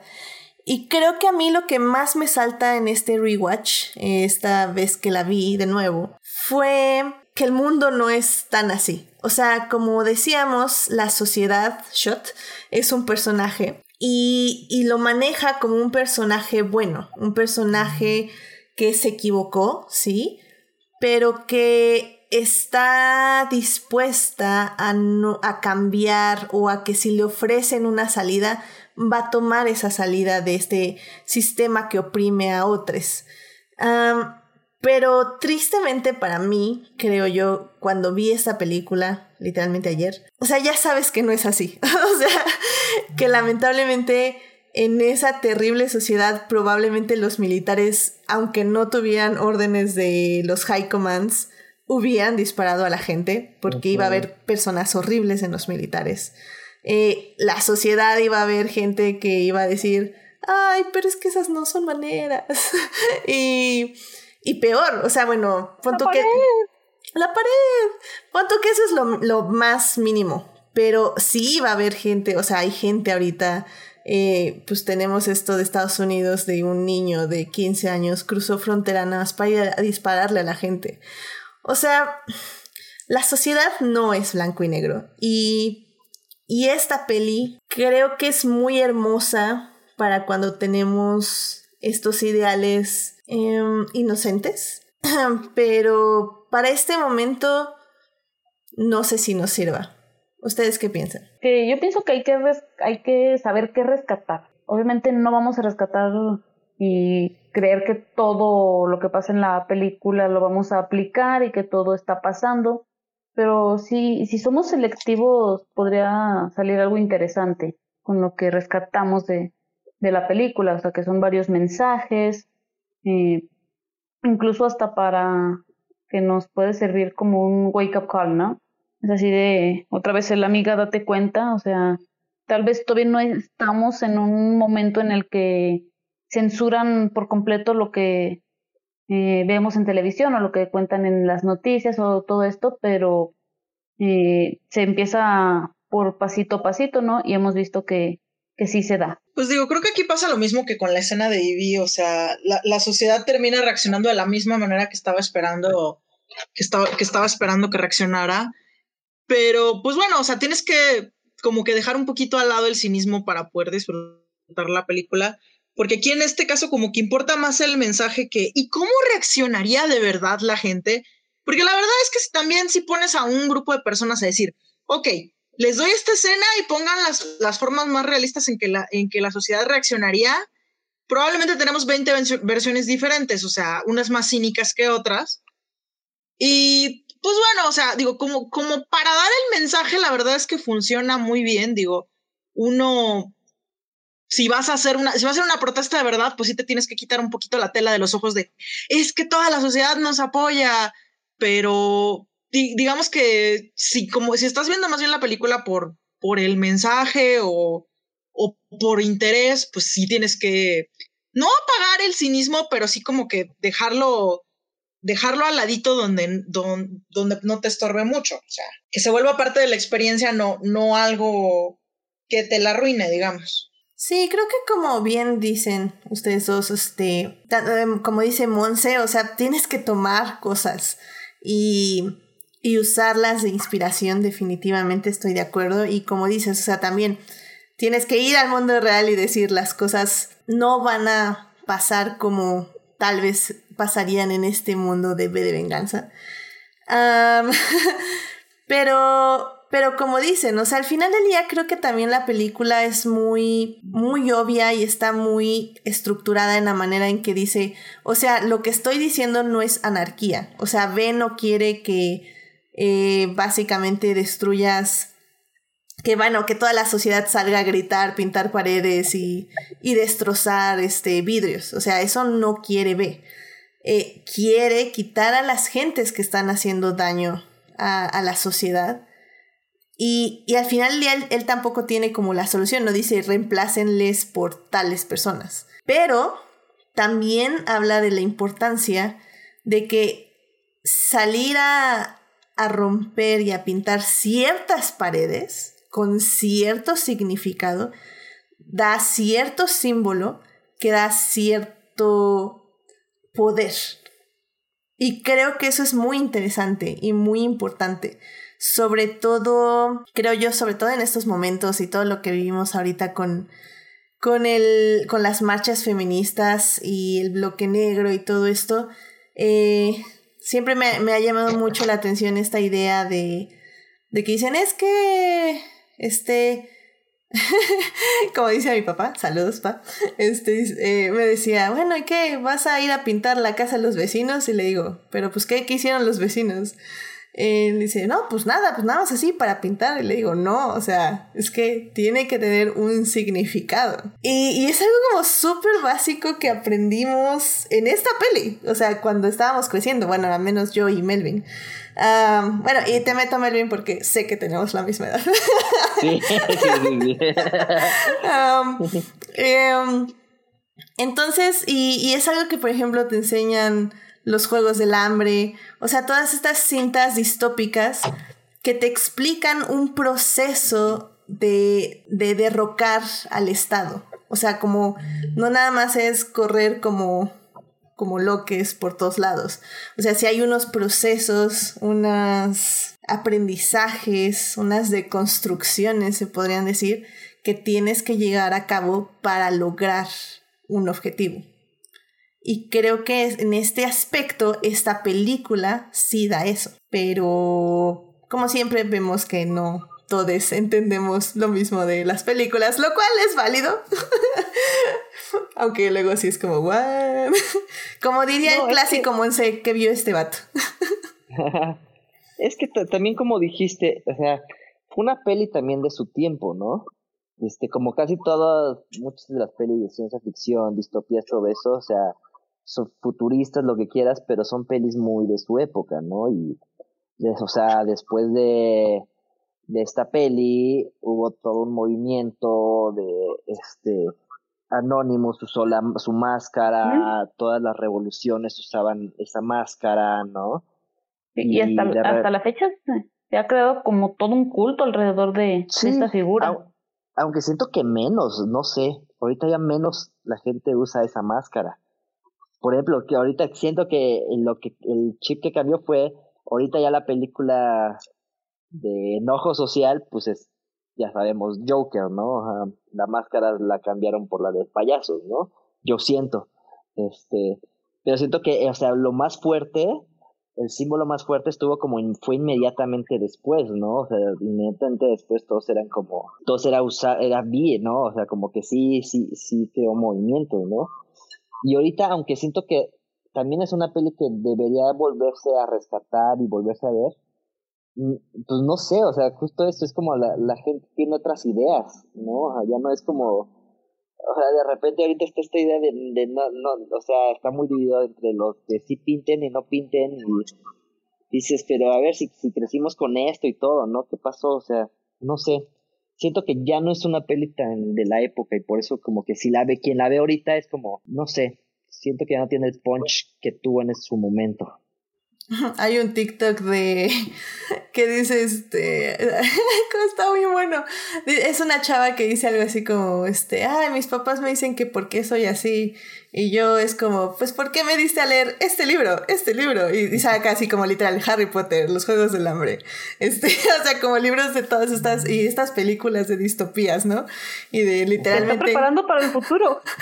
Exactamente, es como por eso soy así. Me diste a leer todos estos libros. La brújula dorada. What the fuck. bueno, aquí están um, pero sí, ¿sabes qué? Alguien se aventó 1964, por cierto. También, también, claramente. Y Un Mundo Feliz, que también me pareció. Por cierto, ¿notaron quién es el canciller? Ah, este de actor. Sí. Sí, es este. Ay, se me acaba de ir su nombre. Ay, John Hurt. John Hurt. Que bueno, la verdad yo lo conozco más por. Pero ¿saben lo que es 1984? ¿Él, ¿Él actuó en 1984? Eh, sí, era Winston. ¿A poco? Mira nomás, qué cosas. La verdad es que es un actorazo y... Y, y pues la verdad... Sí, es cierto, tienes toda la También se avienta una imitación bastante buena del, del gran hermano, digo, actúa igual de enojado. Sí, lo hace muy bien. Sí. Era, era un actorazo, sí, ya, ya falleció, ¿no? Sí, hace poco creo. Hace unos cuantos años, ahorita estaba checando. Sí, falleció en- hace tres años, sí, es cierto. Ujú, También un gran doctor, este... ujú. Ay, sí, un, un gran actor. Pero bueno, ah, justamente nada más quería recalcar eh, que me parece muy interesante y lo voy a tocar así, bueno, toquémoslo lo más, lo, lo que nos queramos de tardar en decirlo, pero eh, este comparativo con el Joker. es cul- culpo a Monse 100%, este, por la sociedad. Pero pero me gusta mucho esta idea de compararlas porque si bien, como yo digo, B de venganza sí propone como un sistema de rebelión eh, que se puede disfrazar de anarquía, pero no lo es realmente. El Joker en realidad sí es un proceso de anarquía y y, y de hecho por eso muchas, este, mu- muchas personas tenían miedo, ¿no? De que la sociedad saliera a quemar autos y, y a pintarse de payaso y como dicen, y a bailar en las escaleras y no sé qué tanto, y a encerrarse en refrigeradores y así. Este, y no pasó. Teniendo en cuenta lo que se llama anarquía violenta, digo, o Ajá, sea, claramente. varios de los que se consideraban anarquistas, su idea del anarquismo no era ir a quemar cosas, sino justamente evolucionar, digamos, la sociedad de manera que no se necesitara un gobierno para estar encima de todos, en, varios niveles de anarquía.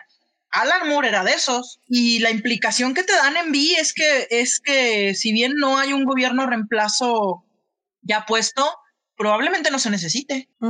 Sí, sí, sí.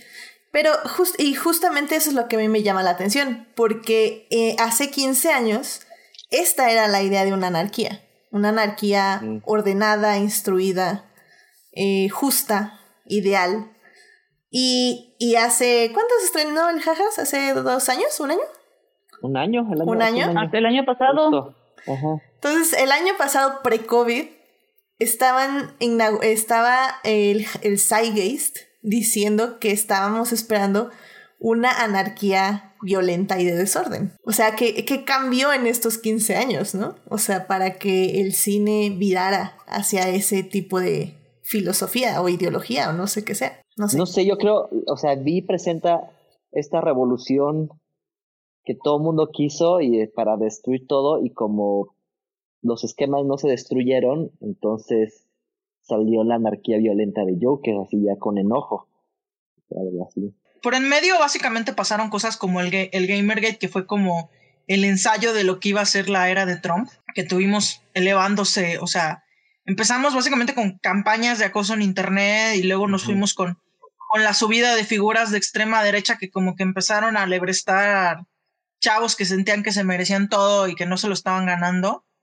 Pues ese tipo de cosas sí cambiaron. Sí, también creo que eh, a mí me, me ha gustado mucho estar en TikTok porque es muy interesante también lo que traen las nuevas generaciones, ¿no? Esta generación Z, que si bien eh, también hay personas muy conservadoras eh, en ese aspecto. Ah, y bueno, y tenemos justamente estos alt-right, también generación Z. También está esta otra parte que, que básicamente son las personas que nos están diciendo quémenlo todo, ¿no? O sea, el, el discurso de quemarlo todo no viene, según yo, de los millennials en general, sino viene de esta generación Z que justo como dice Melvin, dice, es que ustedes ya intentaron hablarlo, pedirlo, firmarlo, hacer sus change.org y, y no está funcionando. Entonces, ya nos hartamos que sigue. Incluso me acuerdo un poco del, del discurso que era Katniss en, creo que es en la, ¿cuál película? En la última, creo, el de cuando le dice a Snow, bueno, que voltea la cámara y algo así como de, si nosotros caemos, eh, también tú caes con nosotros y te vamos a matar, hijo de no sé cuánto, y, no, es algo así como de, te vamos a quemar, algo así, no me acuerdo bien el discurso también menciona el if we, if we born, you born with us, algo así. Born with Sí, sí, sí, eso dice. Sí, ¿no? O sea, sí, es que en español no lo, no lo pensé bien. Eh, pero sí me, sí me recuerda también a ese discurso y, y lo que decíamos hace rato, ¿no? Que se vino toda una oleada de películas y sagas eh, literarias eh, distópicas de todo, todo este tipo de, de sociedades. Sí, y, y que si bien, sí, no sé, o sea, creo que, creo que la primera película justo como, como anárquica y de violencia fue de Joker, pero creo que como bien estamos diciendo, o sea, como para nada reafirmarlo, o sea, todas las sagas distópicas antes sí proponían algo que, bueno, The Hunger Games es, o sea, el final es súper deprimente, pero sí tiene un, al menos un vistazo de paz y de justicia al final. O sea, como, como que creo que... The Hunger Games. Sí, de Hunger Games. Como que es el libro que dice, no sabemos qué va a pasar, pero al menos lo estamos reconstruyendo todo de nuevo. O sea, es, es, esta idea que también dice B, ¿no? De eh, vamos a destruirlo todo, pero para que puedas volver a construir. Que bueno, que también es algo que se dice en las marchas y todo, pero, pero creo que viene del cómic esta frase. Entonces, pues sí, es algo interesante que podemos reflexionar viendo hermoso cine, porque para eso es el cine, querido público, para reflexionar y llevar eh, la ficción, las lecciones que nos da la ficción a la realidad. Lo cual no quiere decir que tengan que secuestrar a alguien, torturarle, para que ya no le tenga este miedo a la sociedad. No, no, no. No, eso no lo hagan literalmente, pero tomen la lección. Acuérdense, la, la, la, ficción es la manera en que exploramos nuestros miedos, nuestras alegrías, de forma segura y sana. O bueno. ¿Recuerdan la frase que decía del papá de Ivy de, de los escritores toman las mentiras para decir la verdad? Exactamente.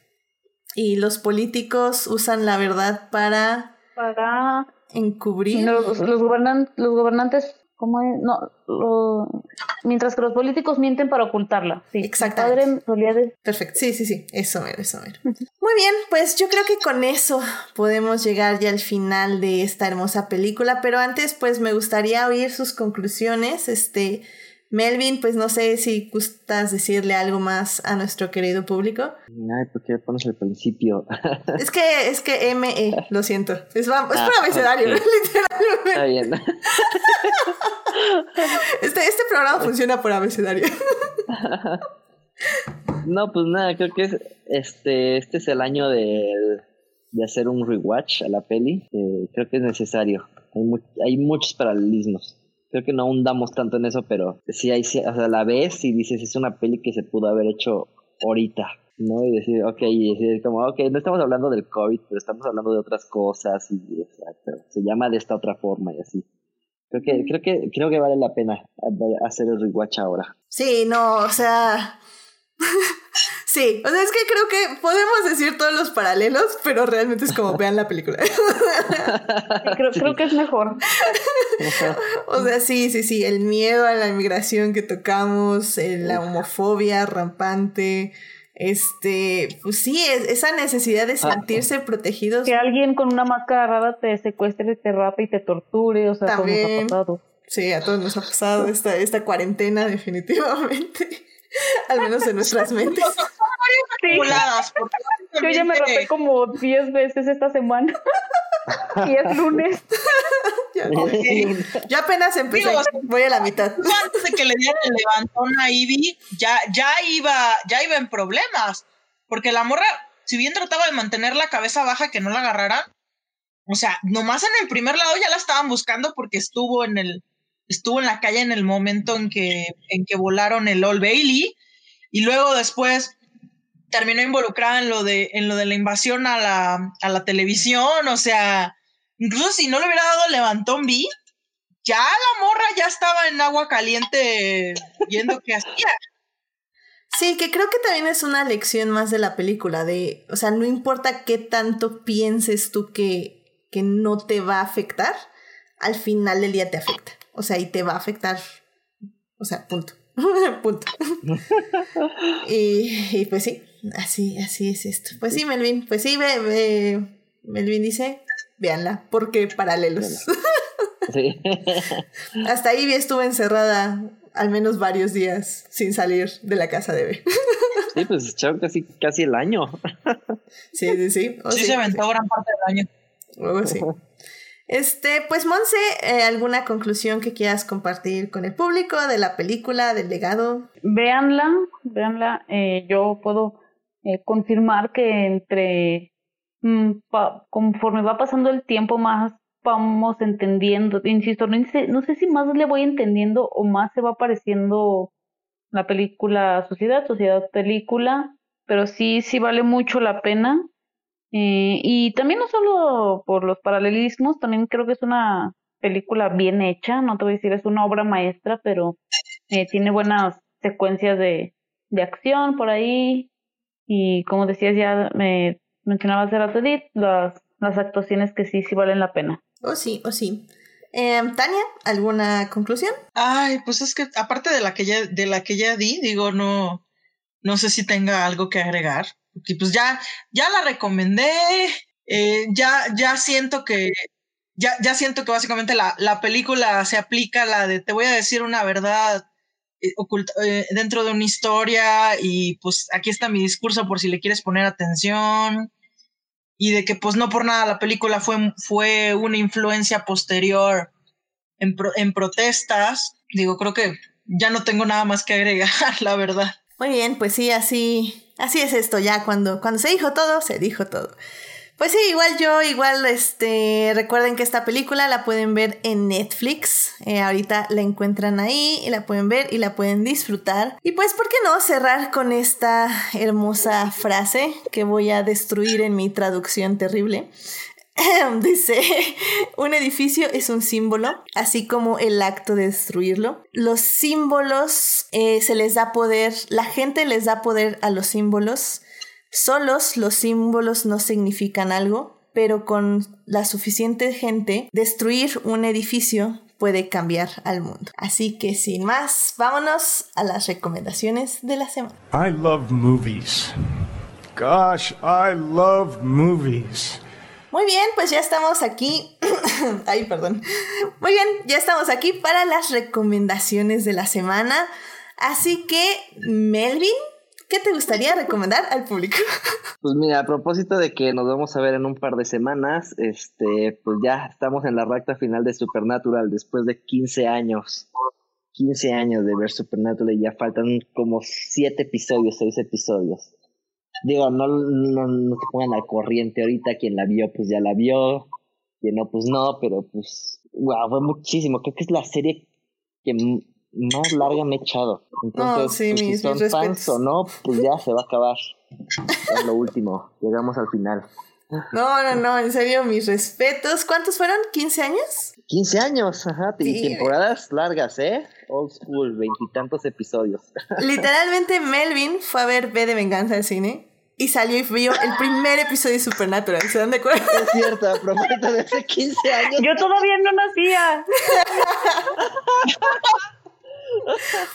Damn. wow, Melvin, no, no, no. Estamos conectados. No, pues sí. Me, siento Yo, cumplí la mayoría de edad ese año. Wow. ¿Cómo pasan ah. los años?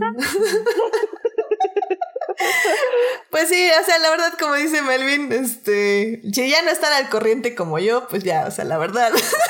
Ni lo veas, o sea, no. No, pero mira, voy a ver al menos los dos últimos o, tres, depende, tú, tú me dirás, como para... Ya te diré, a cuáles valen, ¿no? Exacto, así como ya, para cierre de la serie. Y pues claro, aquí estaremos en noviembre, finales, hablando de Supernatural, así que con todos los feels de 15 años. A ver cuánto dura el podcast. Muy bien, Meli. Digo, es una franquicia que el fandom, la verdad, ha perdurado. O sea, con, con todo y em, explosiones e implosiones en ese fandom. Sí. O sea, gente, gente que estuvo ahí 15 años sigue ahí. Sí, sí, sí. En Tumblr siguen igual de activos que nunca. Es un fandom bien intenso. Eh, también. también. Sí, no, yo estuve en esos tiempos de Tumblr del Super Hulk, entonces, wow, intensidad.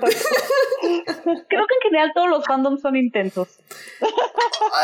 O sea, mira. No, sí, es que sí obtiene menciones glorificadas, digo, ahí se creó el, el Llega un momento en el que ya parecen, ya parecen culto. Sí. ha habido, de hecho, sí ha habido cultos que surgen del fandom. O sea, está la historia de la casa de Final Fantasy, que es incluso muy anterior a, la existencia de Supernatural. Y no es la única. O sea, es la, casa de Final Fantasy tuvo un spin-off en que uno de los miembros se fue a hacer su propio culto. Luego también está.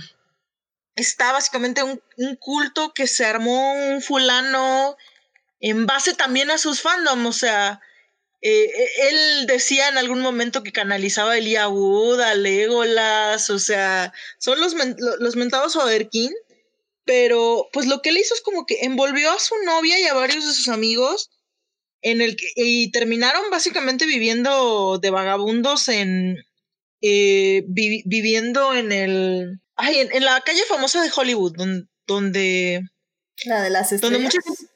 Sí, la, sí, y, mucha gente lo que hacía, hacían cosplay básicamente para cobrar por las fotos y de eso vivían. O sea, se puso, sí, la verdad se puso muy intenso y hasta que no implosionó el asunto, y pues eso la verdad nomás son dos cultos, o sea, hay un montón. Pero en el caso de, en el caso de Supernatural, o sea, Supernatural aparentemente es culpable de la creación del Omegaverso. Si alguna, si les da por el Omegaverso, por favor no lo hagan, no lo hagan en su trabajo mientras su jefe los está viendo. y de eso vamos a hablar definitivamente en noviembre. creo, creo ese tipo de tropos, pero el paciente cero parece que es súper natural. Sí, estoy, estoy de acuerdo. Yo creo que en noviembre, Carol, este, que también va a estar invitada, este, nos va a hablar mucho de esas cosas. Pero sí, no, no, no lo googleen, en serio. Es, es como Serbian Film. No, no lo hagan. Además de que sea lo suyo, entonces sí, pero no. Pero no. su trabajo. sí, sí, sí, o sea, todo aquí tiene es... su lado este, bueno. sí, no, no, no. Y soy 100% y como, como bien decía yo hace ratito, este, y como bien lo dijo Brian Führer eh, la semana pasada, lo amamos, este, la ficción es el lugar para explorar todo tipo de cosas de la vida. Entonces, háganlo sanamente en ficción. Eh, bueno, pues muchas gracias, Melvin. Ya estaremos ahí poniéndonos al día con Supernatural. O no, no, no, tampoco, eh, no se emocionen. Esos muchos episodios. eh, Monse, ¿a ti qué te gustaría recomendarle al público? Eh, ok, a mí me llamó mucho la, eh, la atención la nueva serie de HBO, que ya de hecho terminó hoy, eh, que se llama The Third Day, el tercer día, de, está protagonizada por Jude Law y Naomi Harris. Eh, la verdad es que mm, no, más bien yo llegué sin saber de qué trataba, yo solo vi, está protagonizada por tales actores, producida por Brad Pitt, y pues como hashtag soy Monse, pues obviamente tenía que ver una nueva serie. Y creo que llegar a estas, esta es de las series que si llegas sin saber de qué se trata es mejor, pero va más o menos, tiene unas vibras de Midsommar, no les estoy diciendo es Midsommar, pero sí tiene así como un misterio y tiene por ahí algo de cultos, está Youth Law, el primer capítulo me, me pareció muy, bueno, y queda atrapado en una isla, no puede salir, eh, pero eh, precisamente por los eh, las personas que viven en la en la isla es así como, ay, ups, te encerré en la camioneta, bueno, o sea, me estacioné atrás de ti, no puedes salir, ay, déjame ver quién puede, no sé dónde están las llaves, algo así. Entonces te va manejando un ritmo de, de suspenso y que te empiezas a desesperar pero llega un momento en el que el personaje ya después no deja la isla. Y se me hace padre también la, la estructura que tiene porque solo los tres primeros capítulos eh, están con Youth Law y estos pasan en el verano. Eh, los últimos tres, el último, claro que el último no lo he visto, así que si tiene mal final, no me culpen. Eh, sí, de una vez me disculpo si tiene mal final por recomendárselas. los otros tres capítulos son donde aparece Naomi Harris y están en el invierno. Eh, aquí lo padre es, eh, ahora sí que en el medio está el otoño y HBO subió la apuesta teatral, que es el, el otoño, a su canal de YouTube. Entonces, por si lo quieren ver, ahí está, dura una hora cuarenta. Y sí, bueno, la verdad es que sí, sí vale la pena, son nada más seis capítulos y sí, al menos a mí sí me ha tenido en, en suspenso, tiene mucho de, incluso elementos de terror, thriller psicológico, entonces si pueden, sí, échenle un ojo. Excelente, excelente. Muy bien, pues es The Third Day en HBO. Perfecto. Muchísimas gracias, Monse. Eh, por cierto, Melvin, eh, se me fue a preguntarte, ¿Supernatural está en alguna plataforma ahorita? No, no, no medios alternativos. En la bahía, ajá. Perfecto. Muchas gracias. sí. Muy bien. En HBO está, creo que hasta la novena o décima temporada. Hasta la décima, creo. Ok, HBO para las primeras diez. Digo, pero no, perdón, este, en HBO, en Prime. Prime, ah, ok. En Prime está casi todas, ajá. Creo que nada le faltó mm. esta última o no sé, ajá. Ok, vale, pues chequen ahí las primeras 500 temporadas de Supernatural, las otras 500 en medios alternativos. este, Tania, ¿alguna recomendación para el público? Ay, pues es que la verdad estuve muy inactiva esta semana. La verdad es que apenas acabo de reactivar el Netflix, solo, de hecho, para ver Ve por Vendetta. Y la verdad es que nomás me la pasé leyendo, leyendo fic y articulitos y por ahí me pasaron un libro de, de, un libertario se encuentra con un oso, pero apenas lo acabo de empezar. Bueno, algo así viejo que hayas leído, visto, recomendado. Sí, por eso te digo, la semana pasada estuve muy inactiva, o sea, eh. ¿sabes que vino la, semana pasada? O sea, no, no, ha pasado tanto. ah, está bien, Tania, muy bien. Bueno, puedes, puede ser que recomiendes V de Venganza, por ejemplo. o sea, la, vuelvo a recomendar como por último Muy bien, está bien, Tania, no te preocupes. Así que ya tuvimos hecho tu recomendación este, en Salvando lo que amamos, que fue The Witch. Y pues ahorita ya, este, ve de venganza que viste. Entonces, con eso está perfecto, no te preocupes. Y bueno, pues ya por último, eh, me gustaría a mí recomendarles eh, la película que acaba de salir de Netflix que se llama The Trial of the Chicago Seven. No, eh, es una de estas películas escritas por Aaron Sorkin que lo conocen por The Social Network. The Social Network. efectivamente. Entonces es una película que tiene un guion con diálogos rápidos, este, frases eh, matonas, se podría decir de cierta forma, pero sobre todo es el ritmo. El ritmo va a ser rápido, información, eh, política, eh, social, em, acerca de este evento de las, los siete, las siete personas que fueron enjuiciadas por causar disturbios en 1968 ahí en Chicago que terminó en un enfrentamiento con la policía.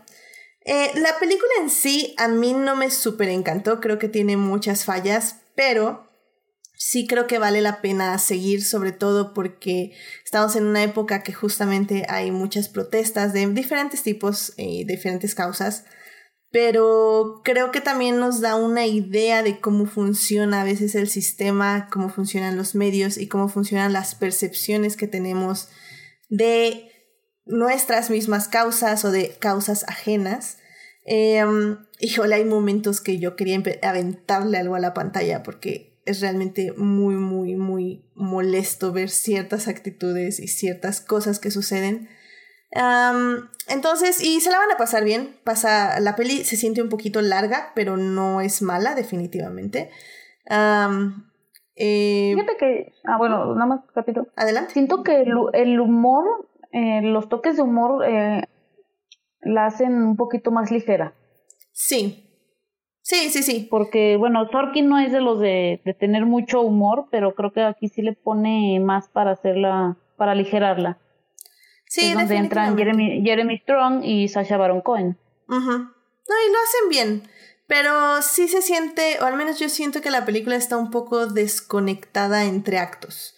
Eh, al menos eso siento yo, como que fue sintetizar mucha información y al final no le salió la conclusión. Pero, digo, eso suena como que no se la estoy recomendando, pero realmente creo que vale la pena que la chequen. Y estamos en cuarentena, tienen tiempo, véanla. No hay tiempo. ¿Eh? No hay nada de tiempo. ya sé, es, como, es como la ironía. hay mucho tiempo, pero a la vez no hay tiempo. Es muy raro. Pero bueno, este, esa sería como mi recomendación. También recuerden que ya se estrenó Star Trek Discovery. Oh, es verdad, es verdad. No, no la he visto todavía. ¿Va, ¿Van dos? ¿Sí, no? O, Según yo se estrenó uno. ¿Uno apenas? Uno, ajá. Ok, perdón, es que semanas 2020. Sí, sí, sí, yo lo sé, yo lo sé. Sí, se estrenó uno. El viernes, miércoles, jueves. ajá. Creo que viernes. viernes, sí. Se estrena el segundo, entonces ya vamos a tener dos para el fin de semana. Qué emoción. Ah, me gusta mucho esa serie, así que si tienen la oportunidad, vean la primera y segunda temporada, que creo yo que la segunda mejora muchísimo más. Y aunque la primera me gusta mucho, pero la segunda mejora más. Entonces, véanla y pues obviamente estaremos hablando de esa serie en algún punto de... Tengo que ver cuándo acaba, supongo que diciembre. Whatever. Pero bueno, pues ahí vean Star Trek Discovery también en Netflix. Las dos películas están, bueno, The Trial of the Chicago Seven está en Netflix y Star Trek Discovery, la serie también la encuentran en Netflix. Muy bien, pues ya, porque en serio que por pláticas extras aquí, se está alargando mucho este programa. Este, muchísimas gracias por venir, Melvin, Monse, Tania, a este hermoso programa para hablar de B de Venganza. Gracias por acompañarme y acompañar a nuestro querido público aquí en este programa. Eh, Melvin, gracias por venir. ¿Dónde te puede encontrar nuestro público? En Instagram eh, y Twitter como Melbo188. Excelente, muchísimas gracias. Monse, muchas gracias por venir. ¿Dónde te puede encontrar nuestro público? Eh, muchísimas gracias por la invitación. A mí me pueden encontrar y recomendar películas de terror, ahorita que estoy aceptando, en Instagram como arroba 13 Montserrat y en Twitter como arroba G. Excelente. Tania, muchísimas gracias por venir al programa. ¿Dónde te puede encontrar nuestro público? Me pueden encontrar en Twitter como arroba romantizar. denme follows, me siento muy solita. muy bien, a seguir todo a Tania, por favor, en Twitter. Muy bien, muy bien, gracias Tania. Em, a mí me pueden encontrar en HT Idea, donde cada vez hablo menos de Star Wars, excepto esta semana porque hubo muy buenos memes de Star Wars. Entonces, ya saben que no es cierto. obviamente hablo de Star Wars. Pero bueno, creo que ya este fin de semana regresa la Fórmula 1, así que ahí vamos a estar campechaneándole un poquito. Pues bueno, muchísimas gracias a quienes nos acompañaron en vivo. Estuvo Héctor Guerra, nos pasó a saludar, Sofía Sánchez, Julián García, Edgar Pérez. Y estuvieron ahí en el chat, Julián, muchas gracias, que estuvo ahí muy activo. Em, también eh, muchísimas gracias a quienes nos escuchan durante la semana en Heartis, Spotify y en iTunes. Este programa estará disponible ahí a partir del miércoles en la mañana. Si no me este, me cargan mucho de trabajo porque la semana pasada no estuvo el miércoles, pero estuvo el jueves. Pero yo espero que esta semana se ve más tranquila, así que bueno, estará ahí disponible a partir del miércoles en la mañana. No se les olvide seguir este podcast en Facebook, en Instagram como adictia-visual para leer las reseñas cortas de películas y series. Y también no se les olvide suscribirse al canal de YouTube para escuchar el programa en vivo. Muchísimas gracias a quienes nos oyen en diferido. Muchas gracias a Juan Pablo Nevado que siempre está ahí comentando e interactuando en Facebook. Te mando muchísimos saludos. Em, la próxima semana vamos a hablar de una serie que llegó a su fin este domingo que no, no fue la serie que recomendó Monse de Third Day. Vamos a hablar de Lovecraft Country, eh, esta serie de HBO que es de terror, algo surrealista, algo, algo. y que bueno, fue una... Yo sigo sin saber cómo explicar de qué trata esa serie. I mean, es terror, sí, eh, sí, sí, sí, o sea, es el terror, sí, sí, sí. y sí. Pero bueno, fue, fue a petición especial tener este programa, así que, este, pues sí, yo, ya, yo todavía no termino la serie, voy a la mitad, así que me voy a tener que apurar, así que tienen esta semana y, y descifraremos el próximo programa. ¿De qué trata Lovecraft Country? así que véanla, está ahí en HBO. Pues bueno, eso es todo. Que tengan una muy linda semana. Cuídense mucho. Si salen, usen cubrebocas y quédense en casa de ser posible. Cuídense mucho. Nos escuchamos la siguiente semana. Gracias. Adiós. Bye. Bye. Adiós.